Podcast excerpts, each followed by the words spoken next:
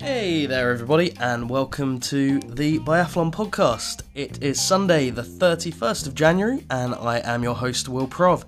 Apologies for the lack of episodes lately. I've been sick as a dog lately and confined to bed for about a week now. I'm mostly back on track, thankfully, and I've had some pretty good medicine with all the fantastic biathlon racing we've seen from the European Championships over in southwest Poland.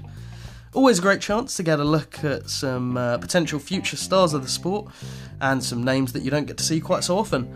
As a week of some pretty big surprises, so I'm going to be taking you through my five biggest shocks uh, from those championships.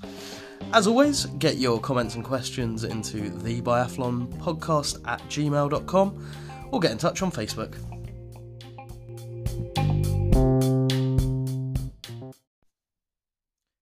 Started off the week with uh, the individual races, couple of good ones there. Uh, one by Monika Hojnisz-Staręga and Andrejs Rastorgujevs. Perfect start to the championships when a home athlete gets a win.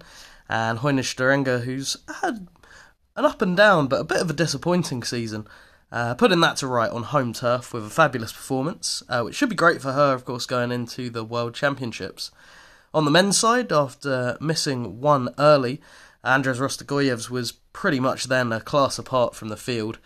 We've said in World Cup races this season that when the Latvian's hitting 19 out of 20, for him it's kind of the equivalent of hitting 20, given how patchy his shooting form has been since he came into the sport, really. Uh, we then moved on to the sprint races on Friday, with an incredibly close race on the women's side. The top five split by just 12.3 seconds, and the entire top 10 within half a minute of each other. Uh, the gold went to Baiba Bendika, the second gold of the championships for Latvia, who had a great time out there. Uh, she missed one on the stand, but had the ski speed to just pip Erdal of Norway and Shevchenko of Russia into second and third, both with clear shoots. On the men's side, it looked for so long as though Saeed Khalili would take home the win. He went off early and posted the best time from bib 11. That was a time that stood for an age before Martin Jaeger of Switzerland came through to take the win by 7.3 seconds. Uh, Johannes Kühn might be a bit annoyed with himself. He got a bronze medal in third, but with two misses, uh, really threw away his chance to win in the range. A couple of absolutely fantastic pursuit races yesterday. Well worth a watch if you haven't already seen them. Uh, we started off with the women's pursuit and a five way shootout for the win coming into the final standing shoot. Uh, we had Åsne Skrede, uh, Erdal, Anderson, and Kuklina. They all missed, leaving the door open for Kamila Żuk, who'd battled all the way up from 18th place. She started 43.8 seconds down. Uh, she shot clear and took home the second gold medal for the home nation of Poland. Uh, Karoline Erdal and long-time leader Kuklina were going head to head for silver. Uh, the young Norwegian Erdal managed to break the Russian. And it looked like those were going to be the medals, but behind them, putting in an incredible effort to catch Kuklina, was Åsne Skrede of Norway, closing 18 seconds on the Russian to snatch the bronze medal and uh, almost taking off her teammate Erdal's head off uh, when she came in to celebrate. Sort of wrapped her around and almost uh, almost took her took her down.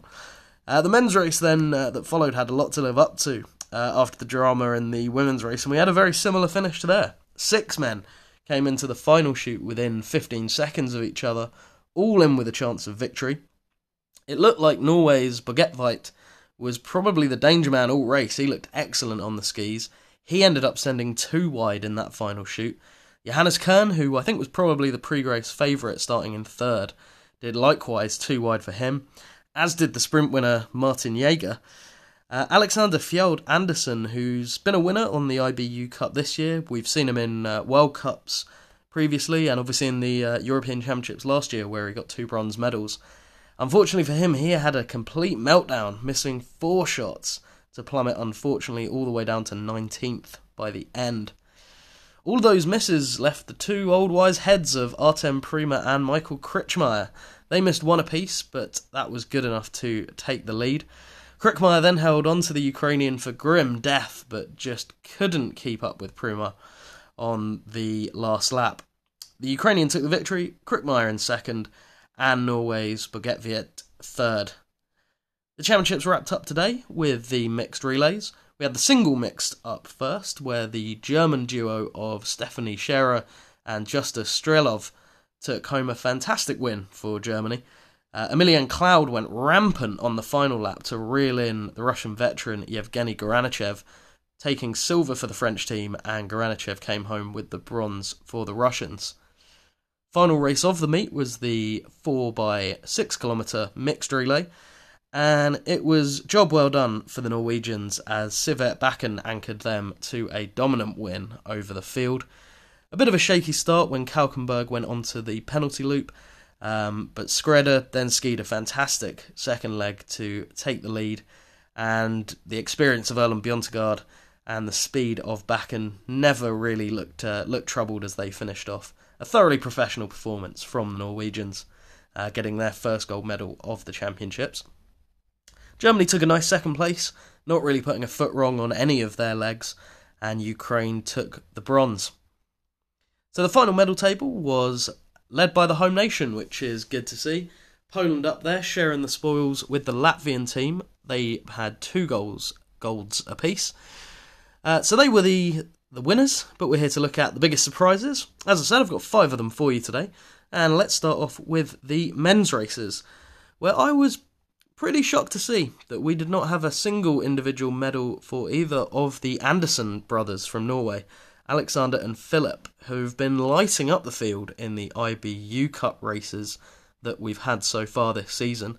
We've had four races so far over in Arber in Germany, and the brothers have won three of them, and we've not had a podium without seeing one or one or the other of them up there. Uh, Phillips leading the overall IBU Cup standings at the moment, um, but when it came to the championships, we unfortunately didn't see the best of them. Um, I personally hadn't seen a lot of Philip, so I was pretty excited to finally see him out there. And after his performances so far, I was expecting that we he might even be in with a, a chance of seeing him in some World Cups towards the end of the season. Uh, he missed three targets in every race that he took part in, which bit of a disappointment for him uh, and us watching. But just didn't uh, quite have the ski speed either that we saw over in Arber. Of course, with the skiers from the World Cup dropping down into the European Championships, it is a stronger field. Um, but yeah, just a bit of a drop off from both of the uh, the brothers there. I think the the individual for me was the the tough one. Opening race of the championships, and uh, Filip Fjeld Andersen was flying along. He was leading the field as he came into the last shoot. Uh, I think the win was already really going to Rastorgujevs, um, who was just skiing so much faster than everyone else. Uh, had already finished by that point.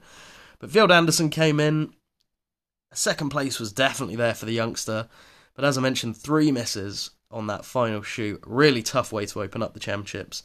He did bounce back well in the pursuit though. Fantastic skiing on the final lap.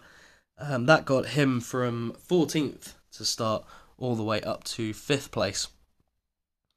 I'd already mentioned Alexander Fjeld Andersen's troubled in the pursuit, so we'll uh, leave that in the review. Uh, but that did as well follow five missed in the individual for him. Tough championships for both of the brothers, but I think they'll have their day in the future. We've already seen Alexander's class in the World Cups already this year. He got 12th in the Hochfilzen mass start, uh, and I expect we'll see more of him on that level again. Well, there's such a strong team in Norway. Uh, we've already talked about Bakken in the relay, uh, Bjøntegaard. It's crazy trying to get a, a place in that World Cup team. Very tough to come by. Uh, my second surprise, and I think probably the biggest individual shock of the championships, came from that wonderful performance from Martin Jaeger in the men's sprint. Really lighting up the uh, the sort of middle to later stages of that race from bib number 72. Uh, I'm sure everyone watching, well, minus uh, minus Khalili and the Russian fans and coaches, of course, but I think everyone else was willing Jaeger forward over that final lap. He'd uh, come out of the last shoot, 3.8 seconds down on Khalili. And with fairly similar ski speeds as far as uh, I can tell, it was it was pretty pretty much too close to call at that point. But by the next checkpoint, he just snuck ahead by a tenth of a second, gritted his teeth, and managed to build on that and take home the win. Second win of his career at IBU Cup level, and without doubt the biggest win. Uh, great to see it from him. He's 33 years old now, Jaeger. Um, and you sort of used to see that name. For some reason, it always pops out to me as a name. So you you sort of saw him at World Cup level a fair amount, but he hasn't been making these uh, those Swiss teams a lot recently. So nice to see him on top of the podium. In the women's races, I think the biggest surprise has probably been the lack of success from Russia's women's team. Just two bronze medal for them, and I think we were all expecting better than that from uh, from them. They've had some fantastic results in the IBU Cup so far.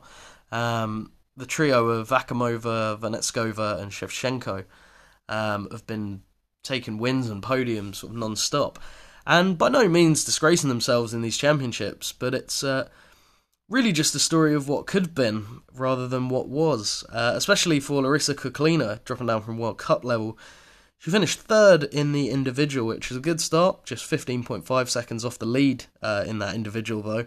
Uh, she'll have um, she'll have hoped for better than that. She was then fourth in the sprint, this time just 11.9 seconds off the gold, missing out completely off the podium. Then fourth again in the pursuit after leading. She led by as much as half a minute over the field. Uh, that was about halfway through the race.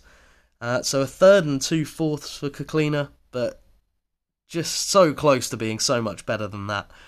Uh, she was then maybe let down a little bit, unfortunately, by her teammate, uh, the I mean, massively experienced Yevgeny Garanichev in the single mix relay. She handed over on the last change in first place, but Garanichev struggling on the skis and well in the range as well. Really, he only converted that into a, another bronze for her. So two medals from the championships, but really, when you look at it, a couple of those could easily have been golds, and uh, and a couple of those could have been fourths, converting into podiums. My next surprise came in that same single mixed relay, and an absolutely outstanding performance from that German team. When the lineups were announced, uh, I sort of had a quick look at who I thought the favourites were, and the Germans, I think at best, I would have put them as the fourth strongest team on paper, behind the Norwegians, Russians, and French and then you could have taken your pick between them and the Swedes. Uh, but Stefanie Scherer and uh, Justus Strelow both skiing absolutely fantastically and brilliant on the range. Just five misses from them, five spares needed. They'd had steady championships, both of them. They'd each got a seventh in the individual races, but up against far more experienced rivals, they were just completely unflappable. Strelow, uh, especially on that final shoot, going head to head with Garanichev, nailing all 10 without a spare needed. Uh, it's just great to watch. Great racing. If I'm perfectly honest, I don't think we'll be seeing them racing in the World Cups anytime soon necessarily. But they're both just 24 years old, so some uh, some much needed depth in that German squad. They'll be waiting for their chance on the big stage. Last surprise of the championships, and I'm going to that very last race uh, that just finished up today. They didn't get a medal, but it was an absolutely standout performance from the Lithuanian team. Uh, the great Mike Dixon on UK commentary did predict that they could be in the running, and just five spares needed from them for that fourth place overall. Uh, their anchorman Strolia was pumping his fist when he came over the line, as if they'd won the gold, uh, so you could see just how much it meant to the team. Ranked 21st going into the race, uh, that is a little bit of a smokescreen because they had brought in athletes from the World Cup, um, so they they shouldn't really you shouldn't have seen them as the 21st best team by any means. But great work from them nonetheless. Uh, also, Austria I think deserves some love in that race. Only three spares needed in the entire race. Three of their athletes going clear. Uh, the the one just needing uh, needing three there on the third leg. Fantastic work from Austria. Great work from Lithuania. And uh, for a race that wasn't that close very enjoyable nonetheless, uh, that mixed relay. A couple of other points before I go. I'm going to start off uh, just a quick note for my US listeners. Unfortunately, not a huge amount to cheer about in the uh, championships for them, but I do want to give a quick shout out to uh, Madeleine Phaneuf, who I thought was absolutely fantastic in the single mixed relay. She didn't have fantastic runouts in the individual races, but did absolutely brilliantly to hand over on the final leg in third place. Just two spares needed from 20 shots. And I, as I was watching it, I was wondering whether that might be enough to maybe try to elbow a way into the, the World Cup relay team uh, on the women's side. it'd be tough, but I think there's a decision there to be made uh, between her and maybe Deirdre Irwin uh, in that uh, in that women's relay team. So yeah, doing herself uh, doing herself justice in that race, and, and hopefully we'll see some more from Phaneuf there. For the UK fans, uh, we unfortunately didn't have much to uh, much to watch, not much screen time for the UK team. Unfortunately, tough day today in the single mix relay for Pendry and Fountain. Uh, they were lapped early on the third leg. Uh, Amanda Lightfoot with a top 50 in the individual race, um, but I think she might have hoped for better shooting, uh, missing four on the day there, but decent ski speed from her. So hopefully we'll get a good showing in Pokljuka. And lastly, just another little update on Sweden's Stina Nilsson, the greatest cross country skier to ever make the switch to biathlon. Had an okay week, nothing really to, to stand out uh, as she continues to find her feet in the sport. Better work with the rifle in the sprint as she shot 80%, uh, just the two misses for her there. She finished 42nd though. Tougher day in the range in the pursuit, she missed 6 but a big improvement on the skis. She had the fourth quickest course time um, after just a 29th quickest course time in the sprint. Uh, she did get as high as 15th uh, as she came into the second shoot, then faded as the misses started to come thick and fast. She finished 38th though. There was a little bit of talk and commentary that the Swedish coaches were open to the potential of taking her over to the World Championships based on uh, her performances there in Poland.